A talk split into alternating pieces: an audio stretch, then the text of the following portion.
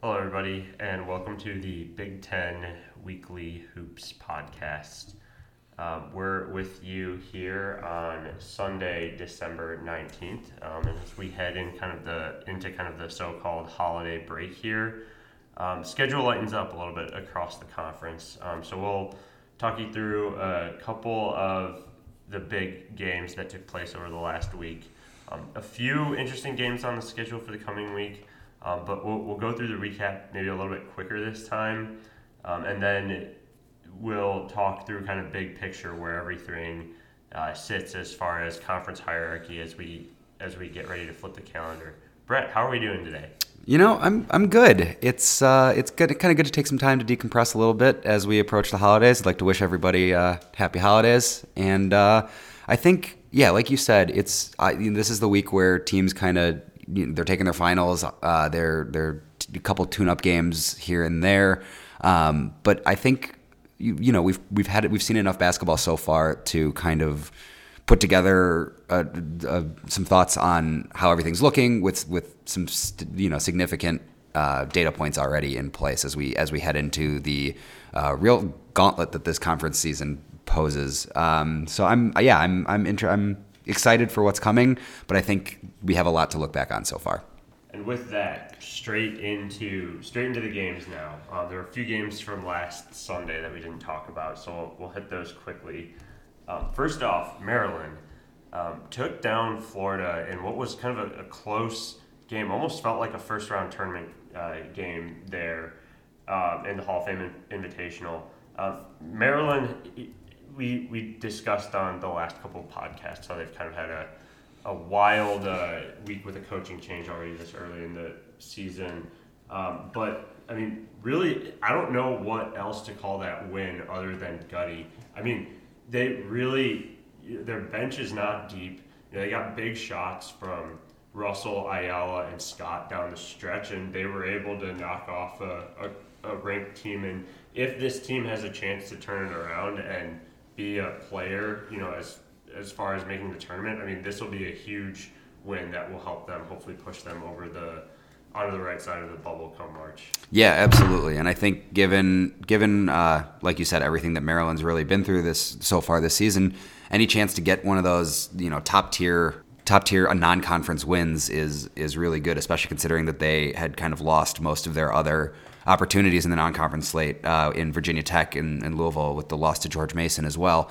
Um, but I think yeah, you know one of my thoughts coming into this this Maryland season was they were going to need somebody that had not previously stepped up uh, to really step up. But like you said, guys, guys, when, when you're getting big shots out, out, of Ayala, that's a that's a good sign for for team continuity. So I'm I think that's a obviously you'd love to see a win over a, a top 30 KenPom team uh, there, and you like to see the shooting numbers that they were putting up, um, hitting you know eight eight to 13 threes in that game. Um, and it's just more of a balanced offensive effort, um, and that's with four guys in double figures. And you know, there's obviously still concerns on depth, um, but if if Ayala and Russell and and uh, you know guys like Donta Scott, Donta Scott can keep playing well, I think that's at least a sign that things are moving in the right direction after the turbulence of Turgeon leaving. You talk about that depth. They so they go to Iowa City, to Champaign, and then host Wisconsin their first three conference games after the break. So we're gonna find out a lot about them and whether they're a player uh, as far as the NCAA tournament, but also huge opportunities to pick up um, resume boosting wins there. Um, you know, it's going to be a theme. We're going to talk about this with every team, I think. But you know, the schedule is going to be an absolute gauntlet. There's going to be those opportunities throughout the entire year. But like, if Maryland goes 0 3 in those games, their season's probably over.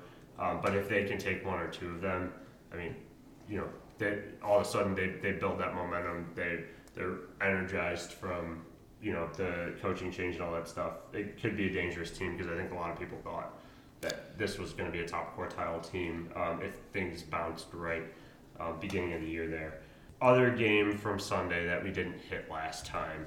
So Rutgers after their after their win over Purdue, they took on Seton Hall for the Battle of New Jersey and, and fell short there you know, I think putting Rutgers in context then, I mean, that, that Purdue game, taking that in the context of their entire schedule, looks more like a fluke than anything that you consider is going to be something that they can turn into you know, something that they can consistently repeat throughout the conference season.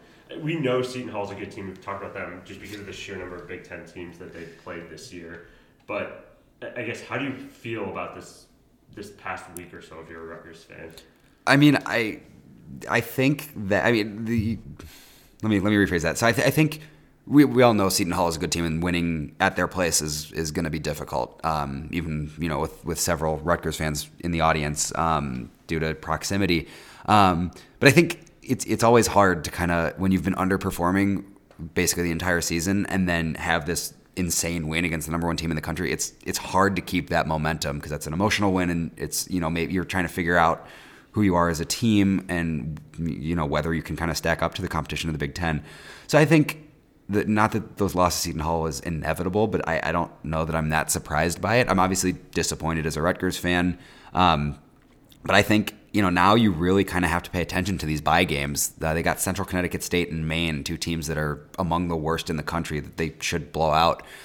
And if they don't, then I think your season's definitely over in terms of just expectations. I think you know, they're five and five right now. They have three really bad. They have two really bad losses, and DePaul is kind of. They have one really bad loss and two lost games they should absolutely should not have lost in in DePaul and, and UMass. But like at the end of the at the end of the season, those might look not good, but somewhat acceptable. Um, but I mean, and the, you know, then they, they kind of come right back to it the, with the start of conference play with with uh, the game against Michigan.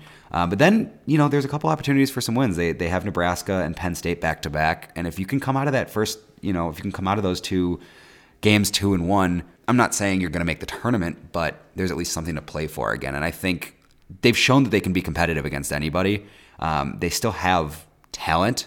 They don't have a lot of, of depth, but Ron Harper Jr. If and if Geo Baker's healthy, Omoruyi's very talented, and and Mulcahy's not bad either.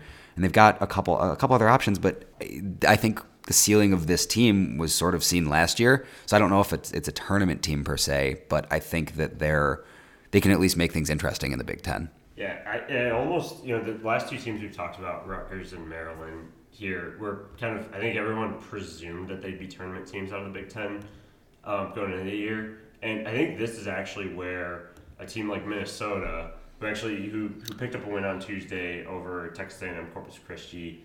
I'm not going to talk about that game in depth, but th- this is where there's almost an opening for an upstart like them. Um, and, and kind of, you know, maybe an IU team too that we'll talk about in a second. Um, I think because of, and even you look at Michigan to agree and them kind of falling off, there's opportunities here, I think, for one of these upstarts to kind of come in and take up that that vacuum and call it the upper middle part of the conference here. Um, now, you know, Rutgers and Maryland will have chances throughout the year to kind of prove us wrong in that. But I think um, for Minnesota, for Wisconsin, um, for Indiana, there's opportunities now where there's a pathway for them um, into the tournament um, if they can kind of keep beating these teams that have proven to be playing below their preseason expectations. Not much took place as far as during the week games. I mentioned Minnesota beat Texas A&M Corpus Christi. Wisconsin actually kind of struggled with, with Nicholls, but they were able to beat them at home. Uh, but we, we did have some games yesterday that were of interest across the conference. Two really in particular. The Crossroad Classic took place in Indianapolis. You know, those two games feature feature Big Ten teams. Um, start of the day, Purdue I mean, I don't know that we need any more proof that they're a really good team, but they whooped the crap out of Butler, who I think everyone kind of thought was a pretty good team going in. Um, they beat them by 29, um, and Jaden Ivey had, had 22 in that game. You know, so they, they look like they're fully recovered from that loss to Rutgers. And then Indiana with a nice win over Notre Dame. I, I know that win may not look that nice. Yeah, we may be talking about that win as like a resume boosting win come March. But Notre Dame coming off an upset over Kentucky, um, it wasn't an nothing feels easy for Indiana this, this year. It wasn't an easy win, but another double double from Trayce Jackson Davis, and um, you know it felt like kind of a Big Ten grinded out. Like these guys are figuring out how to win. Um, and as I just mentioned, you know, I think this is what's going to be key for them to outperform their expectations uh, going into conference play. Yeah, absolutely. And I think you know, obviously coming coming back from that, or coming off of that 22 point collapse against Wisconsin, um, Indiana kind of went and beat up on a, a Merrimack team that you know no one it's they're Merrimack. It's you know, everyone expected IU to win by 20.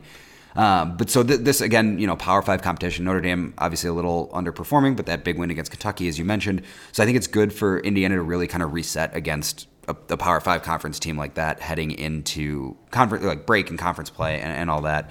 Um, and I, I think, yeah, you, you know, like you said, another double double for Jackson Davis. Um, I think the interesting thing is kind of seeing what happens with Xavier Johnson. His shooting has fallen off a bit, and I'm I'm curious to see what his decision making kind of looks like as as he as he helms the team. But you know, you got to keep getting contributions from from Parker Stewart and Miller Kopp, and that's what they did. And you know, this this this Indiana team is is solid.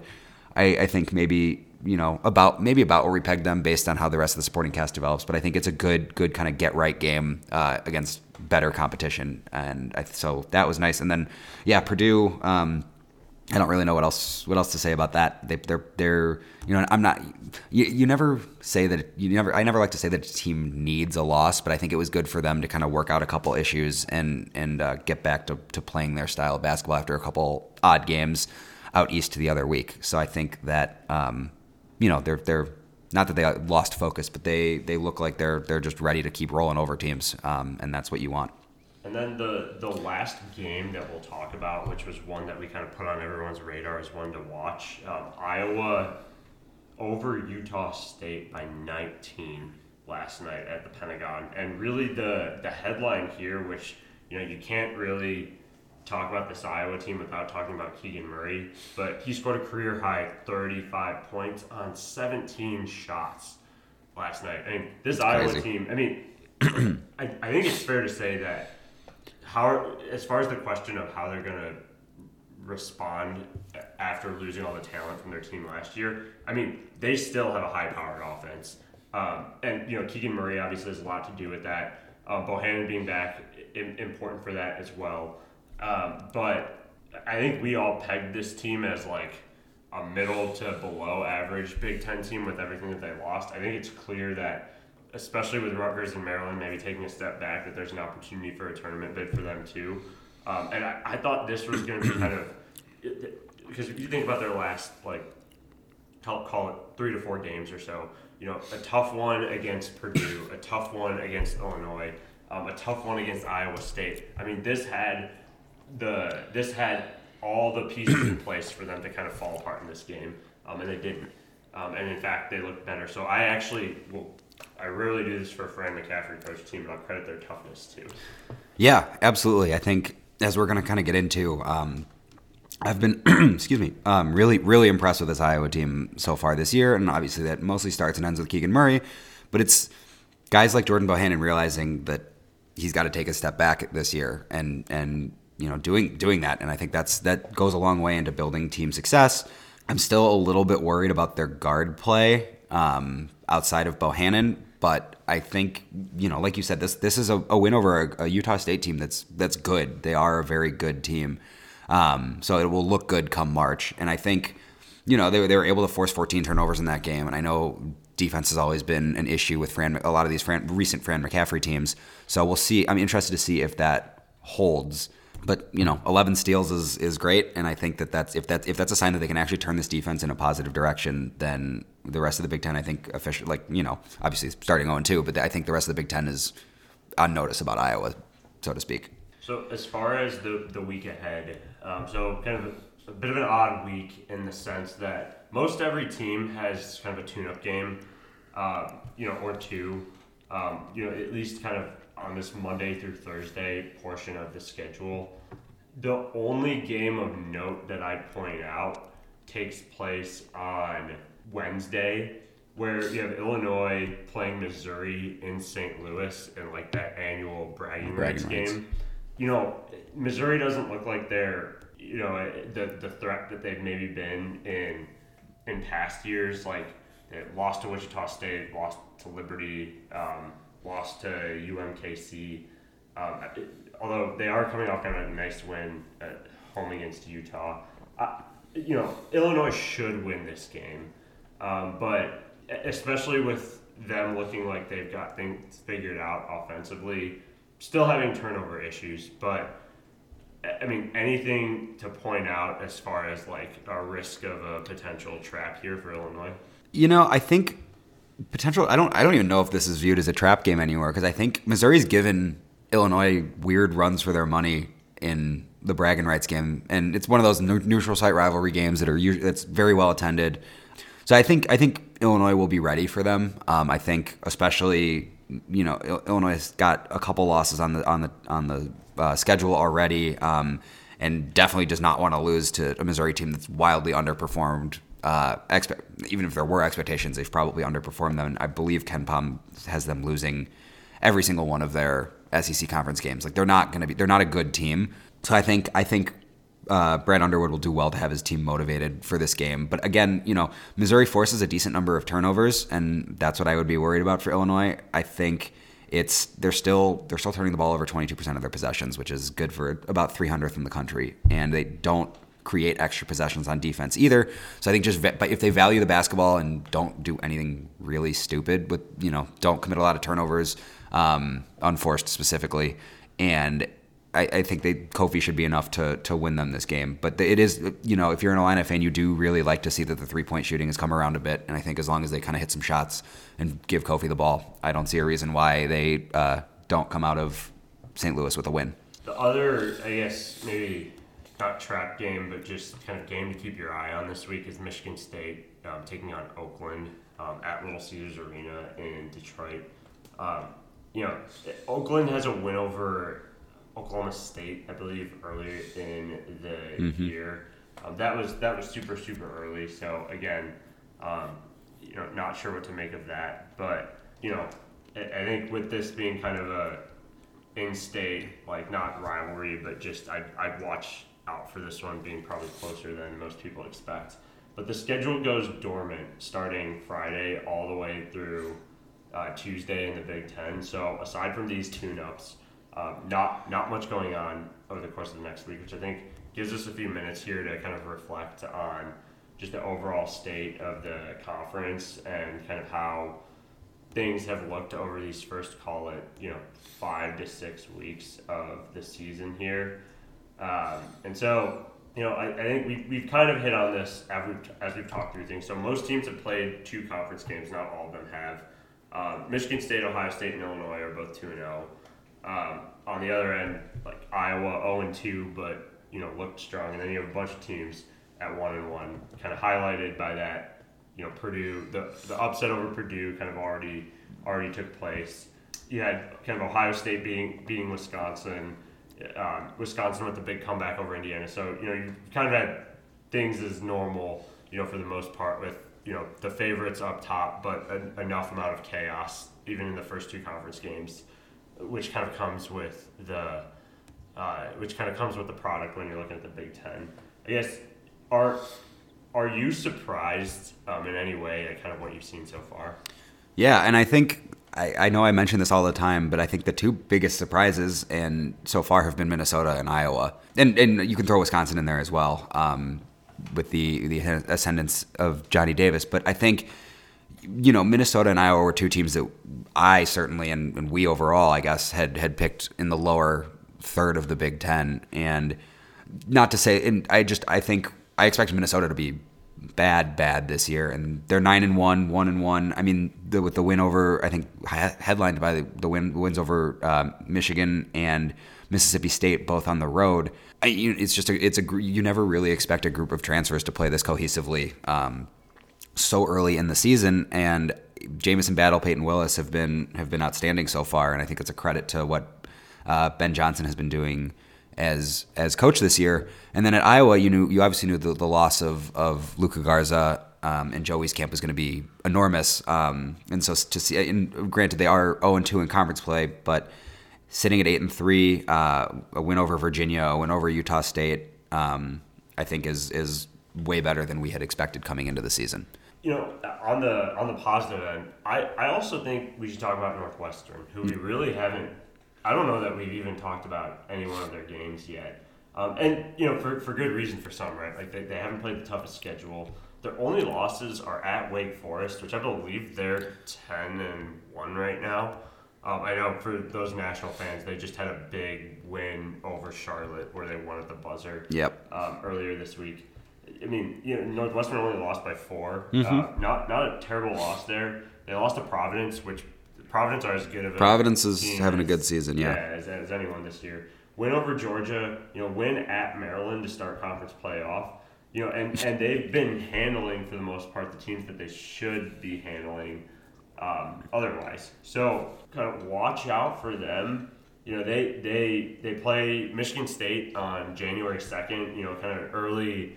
You know, a lazy post New Year's. game. You know, this this they could have an early opportunity here to really make make a statement about um, uh, you know, about the legitimacy of their team going in. And I know we didn't really spend that much time talking about them really at all going in.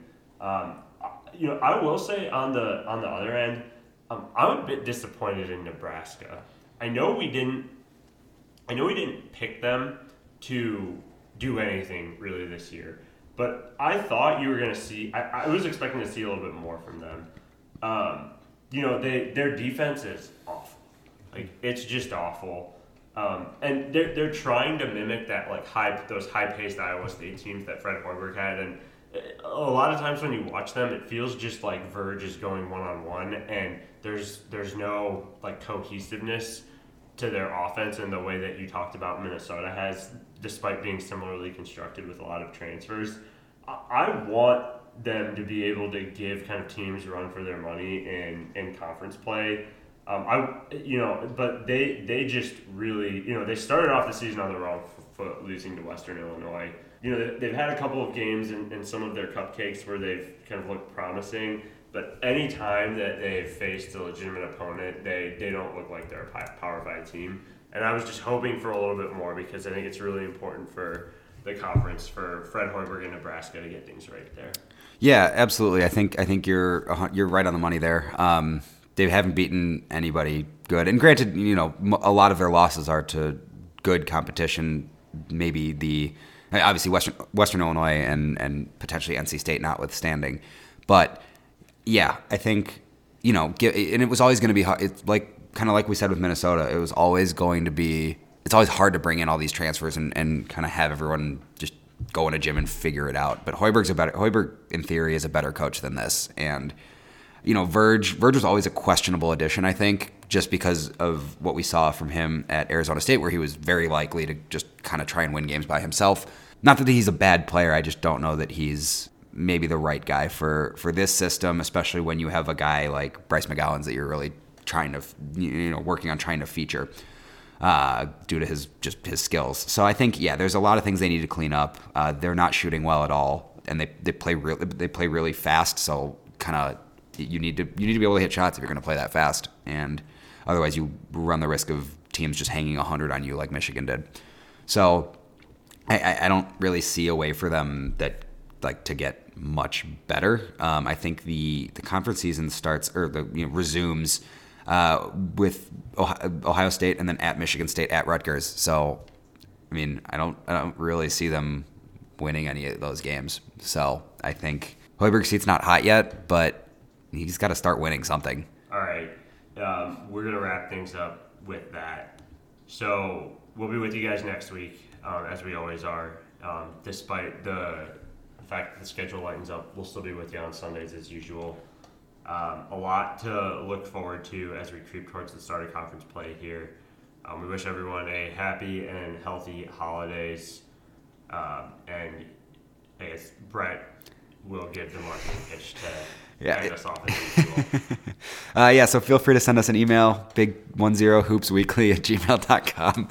And uh, we'll eventually start tweeting at Big 10 Hoops WKLY. So uh, thanks again for listening, and we will see you guys next week.